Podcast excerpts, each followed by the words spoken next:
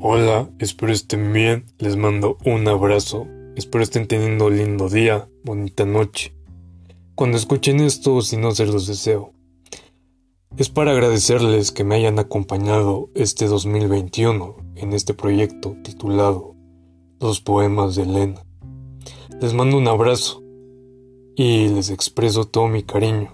Muchas, muchas gracias, de corazón. Ustedes hacen esto posible. Gracias.